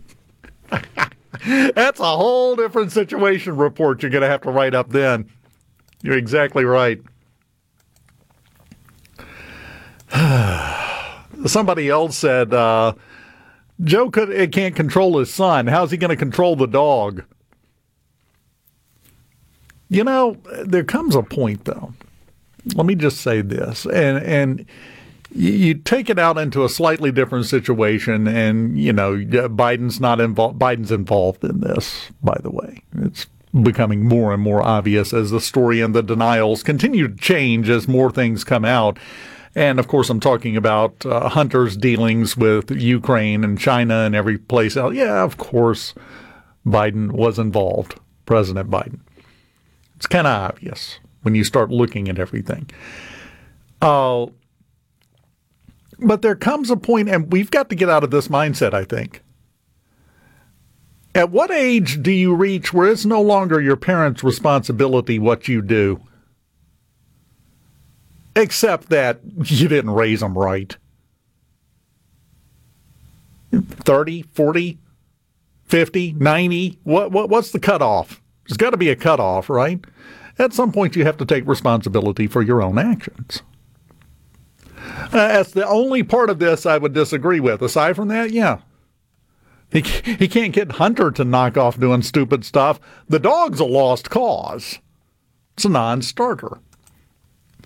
From the 662, Joe doesn't even know he has a dog. That depends on if they've told him. That's part of the package. You know, you, you, you, you're in the White House, you got to have, you know, a pet. You think about it, most of them do. It's very been very infrequent, if ever, that we've had a president that didn't have some kind of pet in modern times in the White House.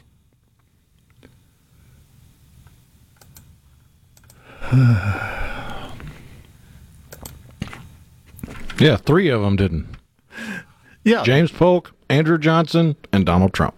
That's it. Everybody else has had some kind of pet because that's part of the political package. It's, it's the elected official starter kit for the White House.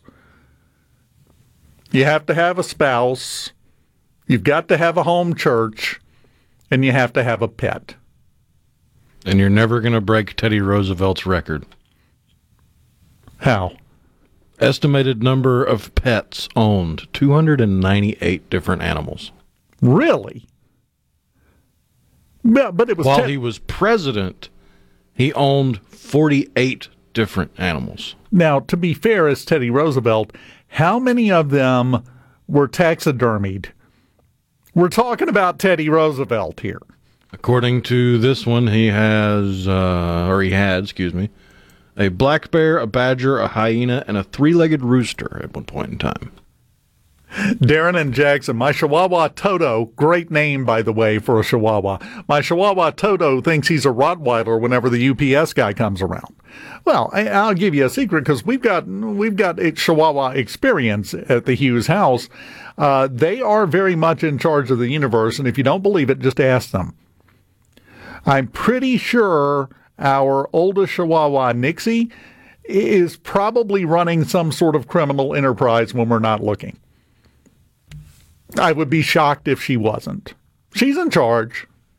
Illegal taco shop. There's something happening there. I don't know what it is, but something's going on. Sam from Mount Herman. Does Biden pardon commander every time he assaults a service member? Well, I guess. I don't know. Mike in Simpson County says, I've never bitten anyone, you lying dog faced pony soldier.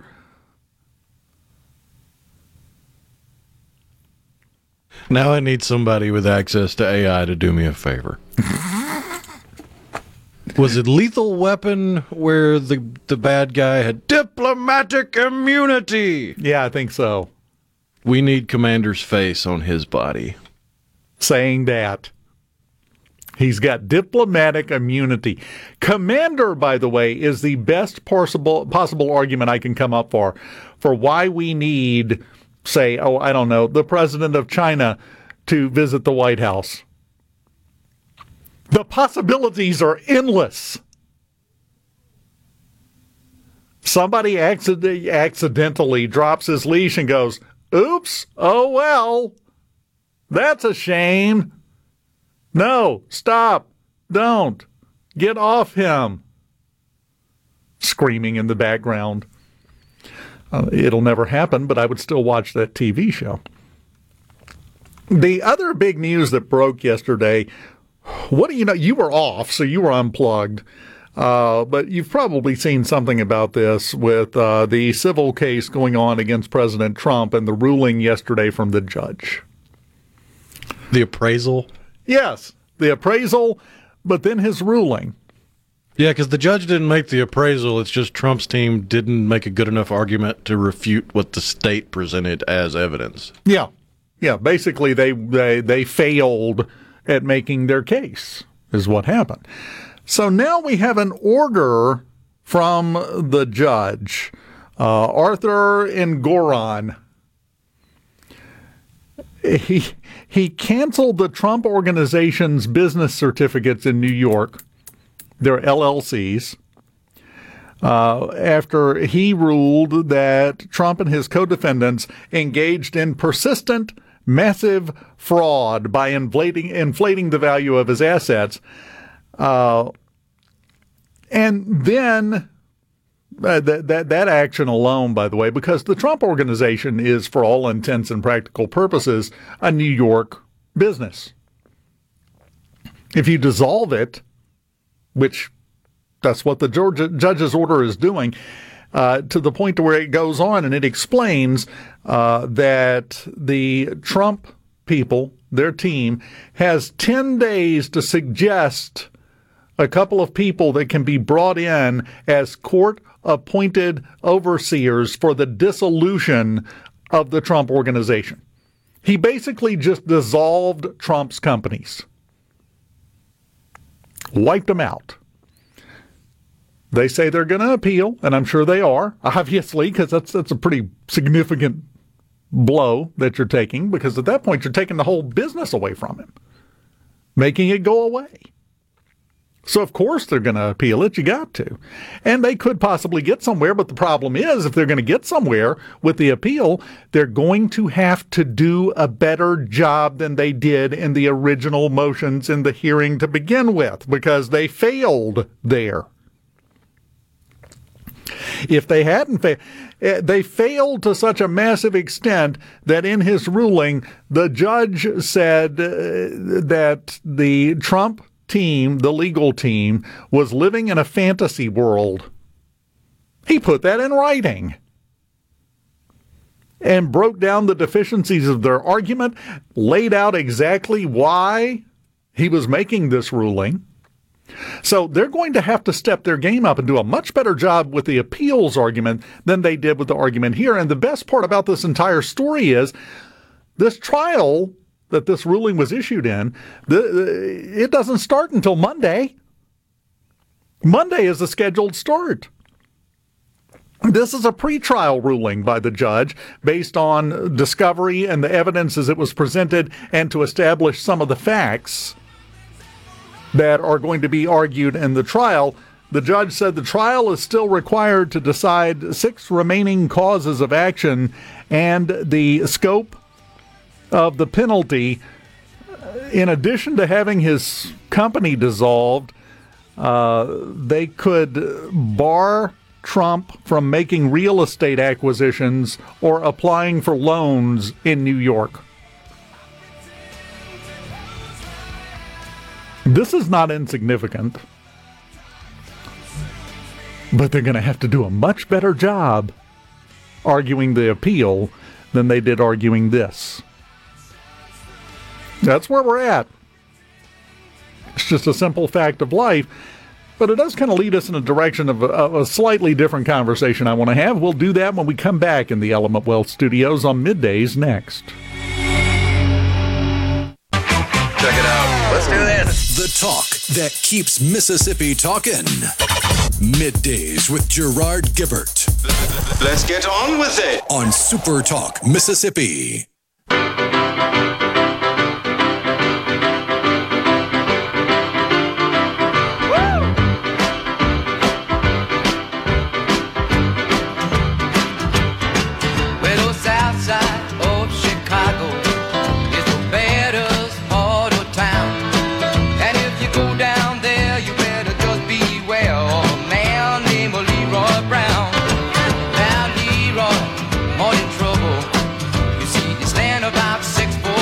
I'm tempted to just be quiet until this is over. It's Jim Croce for crying out loud. Welcome back. Middays, the Element Wealth Studio. We have crammed a lot of things in here already, and we still got a little while left to go, you and I. Got a question on the C Spire text line that really plays into the point I wanted to transition to. We are dealing with false dichotomies in politics right now. That's a fancy way of saying choose between A or A. You, well, one of the A's is wearing a B costume. And the other one's dog is currently biting your leg. Got a got a text says that judge wouldn't happen to be a Democrat, would he? Yeah, he is. Now, my follow-up question is and the legal system is full of Democratic and Republican officials. How did you think it was going to go? This again is a great example of focusing on the process, not the results. And you know what? It doesn't matter how hard you argue and how loudly you scream about people cheating if they wind up winning and you lose your company anyway. That's the point that we keep missing here. That's the point I made a few weeks ago, Rhino, if you remember, when we were talking about the upcoming election. And I said our goal should be, said this earlier today, to have a Republican with their hand on the Bible on January 20th, 2025, getting sworn in. That's the goal, period. End of discussion. We need to find the best way to make that happen. That should be the goal a lot of days and a lot of conversations. That's not that doesn't come across as the goal. That doesn't come across as the focus. So I kind of like an idea, and you joked about it during the break. This is what brought it up. Uh, Richard Pryor used to say this. Uh, and now somebody else surprising has. I don't know if you were able to find that, Rhino. I gave Rhino a hard homework assignment. I couldn't find the, the video of it, but I do have the exact quote. Okay, that's close enough. Jesse the Body Ventura, former governor of Minnesota, had an idea, had a suggestion on how to modify our election processes to make it easier to focus on the right things, in his opinion. Now, it's again, Jesse the Body Ventura. It's hard to really wrap your head around the fact that sometimes he does make sense. But I think there is some sense in what he said this time. What is the quote, Rhino? Quote I have an idea about voting. of How about on every ballot we include none of the above? People may laugh at that, but what that is, it is a vote of no confidence in your government. And I'm willing to bet that in some elections, None of the above would win. Imagine if you won the election but lost to none of the above. Wouldn't that make you rethink your position? Yes. Well, you would think so. You would hope so. But you've got to realize we have people getting elected, uh, getting 51% of the 25% of the people that actually wound up going to vote and thinking it's a mandate. I mean, that's common now, right? So it might not work out quite as well as you think. Another part of his suggestion was we eliminate the party identifiers on the ballots. No D or R for you to go by to vote. Forces you to do a couple of things. Number one, forces you to learn who the candidates are. Possibly encourages you to find out what each one stands for and become an informed voter, which should always be the point. So, yeah, I, th- I think there's some validity to that. Right now, we're in a situation. It's it looks like for now the presumptive two nominees are going to be Biden and Trump again. All of the polling data that you look at, going back to what the body said there, uh, None of the above is winning on both sides. Yeah, the, the exact way that I've seen it phrased on the Democratic poll is they, they list Joe Biden, they list a couple other people. Gavin Newsom is on there as a potential thing, and then they gave them the choice to instead choose somebody else. Don't care who, doesn't matter who, just somebody else. Uh, and that, that choice won on the Democratic side. We have similar results on the Republican side we're at a strange point in the political history of this country, the way I look at it. And check me on this, Rhino. Uh, we're at a point to where we we don't know what we want, but we want it now. It's kind of like when you have that discussion with your significant other. Are you hungry? Yeah, I'm starving. What do you want to eat? I don't know. What do you want to eat? You want to go here? Oh, no, I'm tired of that. You want to go here? Nah, I don't like that.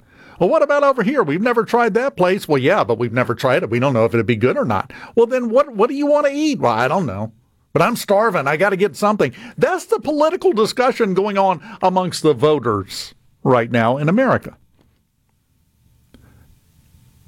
And unless you you actually pull the trigger and make a decision, we're, we're going to starve to death completely continuing to stretch that metaphor all the way out of shape, but you get the point. Well, to take it even one step further, which candidate on the debate stage tonight will be the person that has the genius idea of starting a restaurant named Restaurant Near Me? Yes.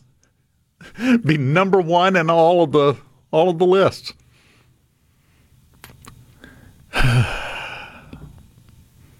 yes, exactly right. C Spire text line, Brian and Madison. The Pryor quote from Brewster's Millions Vote for none of the above. Yeah. Which also shows you, by the way, this isn't new, this concept. They were joking about it in the 80s. So we're at a weird inflection point politically. To say the least. I mean, you got people that are against giving money to Ukraine digging up World War One cartoons, and they're still prescient. Yes, eh, that that's the really funny part here is everyone thinks that we have unique challenges. Never before never before in the history of America have we lived through a time like this. Horse hockey. When, you can go back and you can read passages from a hundred years ago that are mentioning the same exact issues we're facing right now, none of it is unique we we can't even find any uniqueness in the fact that nobody realizes it's just the same thing coming around again. Because that's the way it works. It's the way it's always worked.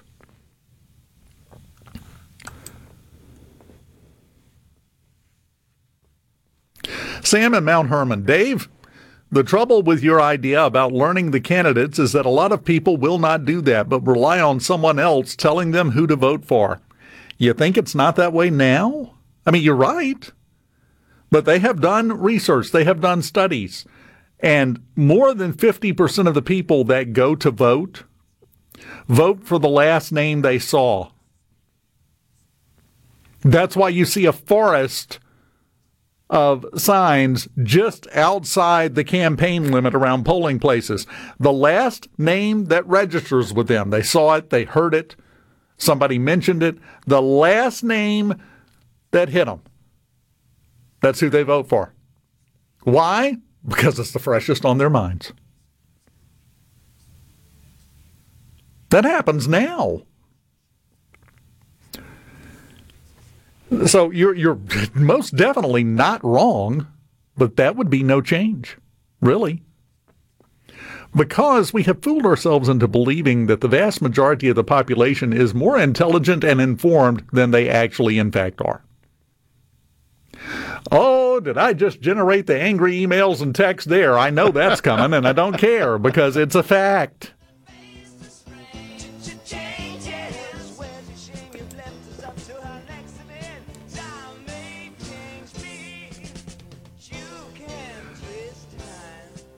From the 662, we weren't facing a $33 trillion deficit 100 years ago. True, we were facing people starving to death because nobody had a job because of the Great Depression. We're only about six years short of that being 100 years ago. It's challenges every time. Every time it pops up. You're not wrong, but it's second verse, same as the first. The quicker we realize that, the quicker we can work our way through it. Unfortunately, the last time we worked our way through it with the World War. But we're not going to have that discussion today because there's only so much even I can take. Mississippi. Is everybody ready? I'm ready. Ready here. Middays with Gerard Gibert on Super Talk, Mississippi.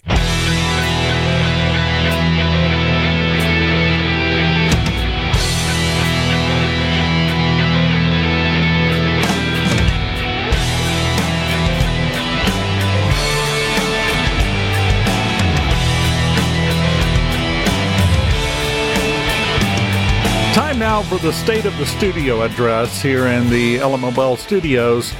Uh, we need a guard on the wheel on the chair because I rolled my headphone cord up into it when I was trying to scoot my chair forward. Because obviously that couldn't possibly be my fault. Not in today's America. So we need some protections in place. That has been the state of the studio report. Aside from that, things are great. It's my only complaint. And I still refuse to take the blame for it. You know what I think would be a great way to solve the commander problem, by the way? I've been thinking about it since we talked about that a little while ago. What's that? Uh, you take Jill and strap a pork chop to her pants leg. Oh, that'll get sorted out real quick then. That, that'll get sorted out in a heartbeat. Or the president, but really probably the best possible option a pork chop strapped to each leg of Hunter Biden in the Rose Garden with Commander. You could charge pay per view, it put a dent in the deficit. That's what I was about to say. We can we can do fundraising. I mean, we're quickly reaching the point where it's either that or we're going to have a White House bake sale. By the way, just pro tip: don't eat anything you buy at the White House bake sale. It's not going to end well.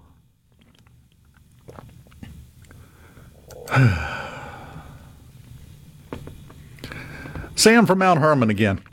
Dave, people forgot that voting is a privilege and take it for granted in this country, uh, where in other countries they take it more seriously. Yes.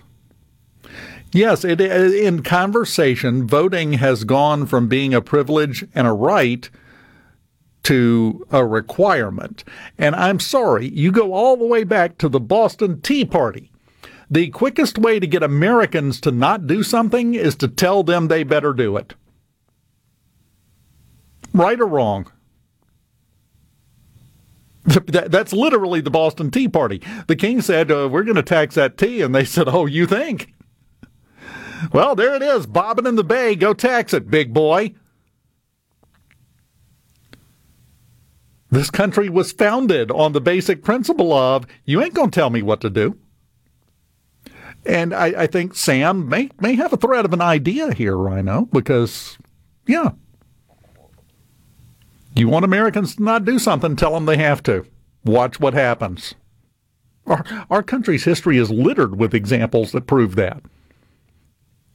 That's what made this country great to begin with, is because we looked everybody on planet Earth, no matter how big they were, square in the eyes and said, Make me. And then they couldn't. So why would it be surprising? You you have to go vote. I got a crazy idea that would incentivize voting. Does it involve Commander? I hope, because I'm now on this thing big time. No. Okay. Sadly, no. But if you can't make election day a national holiday, so the vast majority of people have the day off to go vote, make it a sales tax holiday. But instead of having the I voted sticker, also adopt what some have in developing countries where you use indelible ink to mark a finger. Some countries have you use that finger with the ink to then mark your ballot to prove that it's yours. Others, they just put a mark or a line or make you dip your finger in ink, and it stays on there for a couple days. But you're not getting the sales tax benefits unless you've got an inky finger. the, the, the old five inky finger discount. They- look, there are ways to now at that at that point, of course. Well, you're buying the votes. Oh, you sweet summer child! It's happening now. It's been happening for quite a while. I have anecdotal and non-anecdotal stories I could tell about handed out twenties in exchange for I voted stickers. You can take that to mean whatever you would like, but there's only one correct answer if you're trying to figure out what I'm talking about. Yes. It's already going on. So why not use that? Yeah. But this is the way we fix things. Not by being rock solid certain that there is exactly one and only one way for things to go. We have to be open to even crazy ideas, ridiculous ideas, things that make no sense. Drag them out, throw them on the table, point and laugh at them and tear them to shreds, and then move on to the next one. But eventually, something will come about that will be workable and will actually help things. I mean, just think about it. Extrapolate a little bit on my idea in a capitalistic society. How many people are going to go buy a new car? They're going to wait till election day to buy a new car if you have a sales tax holiday. Or buy that new TV. Buy a PlayStation. Make a big purchase to where it's not just Black Friday people are looking forward to in the month of November. You, you wind up with a Black Friday as the store's opening scenario at the polling place. And then you get in, Inky Tuesday and Black Friday. You could have two days in a month. then just to make sure you know uh, that that we have the nostalgia for the whole Black Friday and remember it somewhere inside the polling place there is hidden one Furby and, and you have to get in there and find it and cast your ballot. I did that during the Furby craze. One of the kids really wanted a Furby. So we mobilized the family. It was me and my wife and my mom and my dad and my brother, and we're all standing outside Walmart freezing our keisters off at like three in the morning because they're going to open at a stupid time on that Black Friday. We were there to try to, one of us, get a hold of a Furby. They throw open the door. Everybody's asking for about it. They have somebody standing inside the door announcing to everyone, repeating it over and over, that that location got six Furbies total.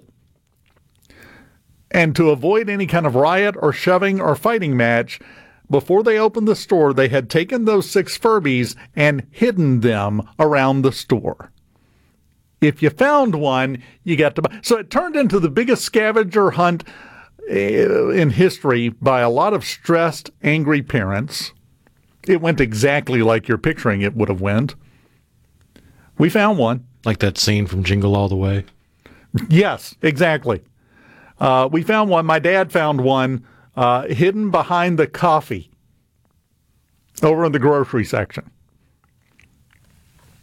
In order to find the Furby, you must think like the stock worker. or possibly the Furby. It, it depends on your location at that time. but that that actually happened. Uh, we got one vote for your idea, Rhino, from 662, so that's a really good idea. You got to incentivize it because let's be honest, look around. What's the incentive for a lot of people? Turnout has been low. It's been low for a while. We have a majority percentage of a minority of the population making the decisions on who's going to run things. And again, I keep throwing this out there. How's that working? Take a look around. If you don't get depressed, you're not paying attention. Take another look around, possibly schedule an eye doctor's appointment and make sure your vision's in good shape because you might not be picking up on some things.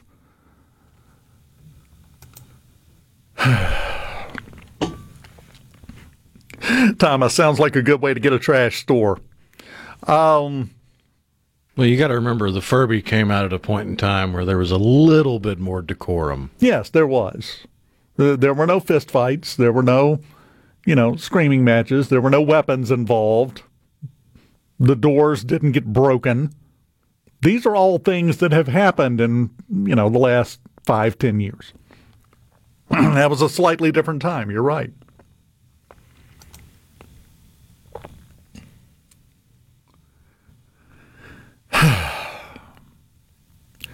The only way we make any progress and change anything is by having the conversation.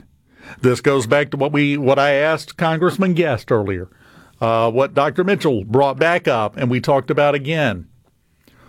Why do we wait until the house is on fire to discuss anything, to talk about anything, to try to work our way through things? Oh no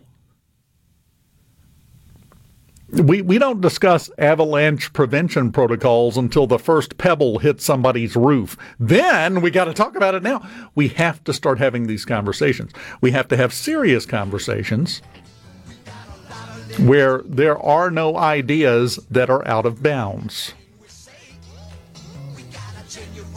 That is not the way we're doing things right now. Everybody is placed in their lane by who? Everybody else, which is the ironic part. Our entire political system right now consists of somebody else telling you what you're going to do. So I guess that's the exception that proves my rule from earlier.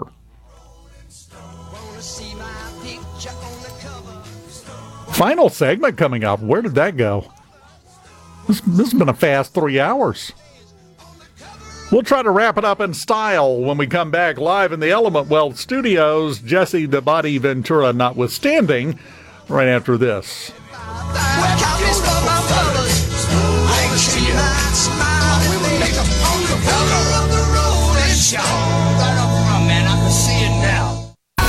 It's so awesome!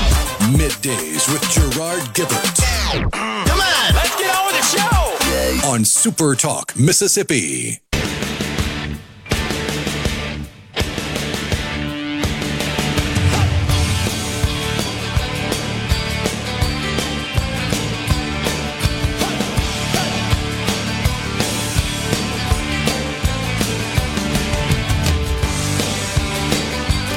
Welcome back. Super Talk Mississippi middays. The Element Wealth Studios in fine form today. Got my cord out of my chair wheel, so the state of the studio report now needs to be upgraded to good standing. If everybody else can be so picky, I can too. That's the way I look at it. You know, originally I was going to, in this final segment, launch into this story about the fact that they now have four spread around the country, four different businesses in Brazil that are, are you ready? Nudist barber shops. But the more I got to thinking of it and building up the mental image, I decided I wasn't going to do to you what I have now already done to myself for the rest of the day. And I'm going with a different story we were talking about the thefts in Philadelphia. Obviously, a lot of robbery and stealing going on up there because there's another story you may not have heard about in Philadelphia about a theft. Someone went to Don Shump. That's S H U M P. You can't make this stuff up. Uh, stole his shop vac out of his truck. Why would this possibly be newsworthy? Now, here's a mental image I want to leave you with. Mr. Shump owns the truck and the vacuum. On the side of the truck is the name of his business, the Philadelphia Bee Company. The shop vac that was stolen had been used by Mr. Shump to suck up, and I quote here, several hundred angry hornets that had infested somebody's house. So he went in to get them. He and just sucked them all up into the shop vac. They were still in there. So now let's play this out in our mind how this is going to go. Someone has stolen a shop vac. Let's say they try to take it to the pawn shop. You get in the pawn shop. You say, See, it's good. Look, let me show you. You open it up. It's not going to be hard to find the thief. He's going to be the puffy looking one over in the corner crying softly. So, a little pro tip if you're going to steal something, make sure it's not full of angry hornets. See, that's another measure Target could have taken, Rhino. Just not motivated, I guess. You just got to remember to use a magic marker and put a big H on the side for Hornet. yeah, worst thing you want to do is grab the wrong shop vac out of the out of the uh, equipment room. Leads to an entirely different set of problems. So, yeah, just remember as you go through your day, no matter how dumb of a mistake you might make, and we all make them, you still haven't stolen a shop vac full of angry hornets. So you're doing okay. It's all about the standards. Uh, Powerball's up to 850 million tonight. That's decent. Fourth largest in the history of the game. Uh, if nobody wins it tonight, it will be, you know, a stupid number again. Now that 850 million, if you take the cash value, you're going to get 397 million. And then immediately, if somebody wins it tonight, you will see posts on Facebook explaining that, look how much the taxes were. No, no, dingbat. If you take the annuity option, where you get a certain amount every year for 20 or 30 years, you get the full 850 million because that money grows over that time. If you take still the going to pay a boatload of taxes, but yeah. No, yeah, you're still going to pay a bunch of taxes no matter what, but uh, it's not as much as everybody wants to have you believe, which brings us neatly back around to our entire discussion today. When you have to start stretching the bounds of truth in order to make sure everybody agrees that you should be outraged over what you're outraged about, maybe we should just all calm down. I'm just full of the popular advice today.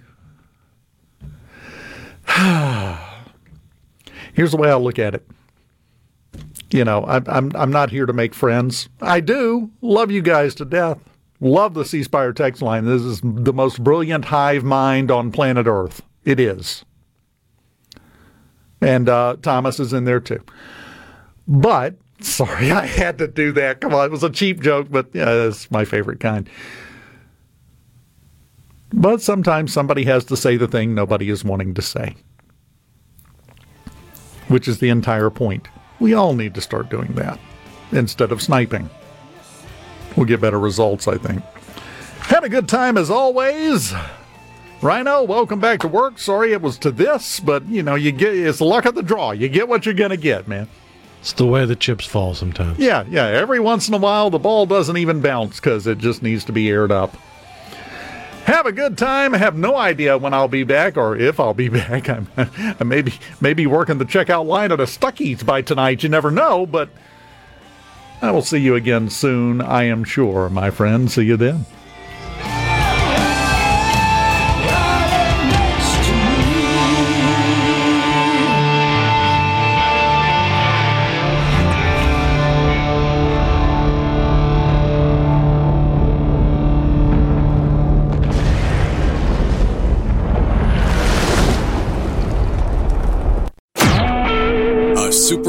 Mississippi Media Production.